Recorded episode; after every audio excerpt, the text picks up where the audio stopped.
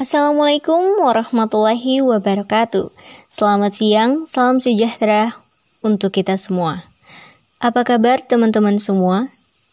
Alhamdulillah tentunya baik ya. Tak kenal maka ta'aruf, jadi wajib buat ta'aruf dulu. Pertama-tama saya ucapkan terima kasih kepada teman, sahabat, pendengar saya di mana pun Anda berada yang sudah meluangkan waktunya untuk mendengar podcast ini. Baik, langsung saja hari ini kita akan berbicara tentang era Green Revolution. Namun sebelum kita berbincang lebih jauh, ada baiknya kita ta'aruf dulu. Saya Cici Octavia, mungkin akrabnya dipanggil Cici, dari jurusan Penyuluhan Pertanian Angkatan 2020 Universitas Halu Oleo. Langsung saja ke era Green Revolution atau Bimas Pertanian yaitu produksi pertanian yang mampu memenuhi kebutuhan penduduk melalui aplikasi pupuk kimia dan varietas unggul.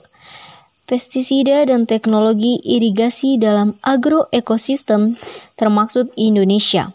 Hal itu menyadari dampak lingkungan dan tidak efisiennya penggunaan energi dan bahan bakar fosil untuk memproduksi pupuk dan pestisida produksi pertanian selama era Green Revolution. Hal ini juga memicu diubahnya paradigma dalam intensifikasi pertanian menjadi intensifikasi ekologi sebagai pendekatan pengelolaan produktivitas agroekosistem yang berkelanjutan, khususnya kepada petani kecil. Penggunaan teknologi dalam intensifikasi ekologi diarahkan kepada penggunaan ekoteknologi. Nah, ada juga untuk pengelolaan agroekosistem dengan cara meminimalkan biaya tindakan dan kerusakan terhadap lingkungan melalui sistem daur ulang limbah organik yang memungkinkan kemajuan ekonomi petani lebih berkualitas. Nah, sahabat online, ada juga bentuk implementasi dari pendekatan ekoteknologi di bidang pertanian.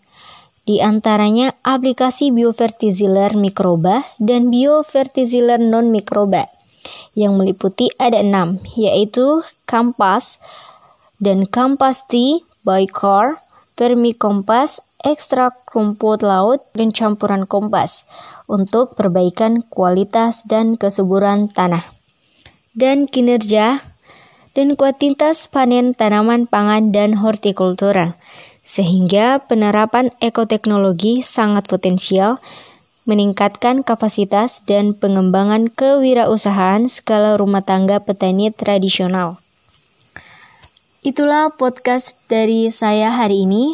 Apabila ada kesalahan pengucapan, mohon dimaafkan karena manusia tidak luput dengan kesalahan ataupun kekurangan. Saya punya satu quotes dari seseorang yang bijak. Pendidikan bukan hanya persoalan ke sekolah dan ke kampus, lalu mendapatkan ijazah, tetapi soal memperluas wawasan serta menyerap ilmu kehidupan. Saya Cicu Octavia, mundur dari podcast hari ini. Wassalamualaikum warahmatullahi wabarakatuh.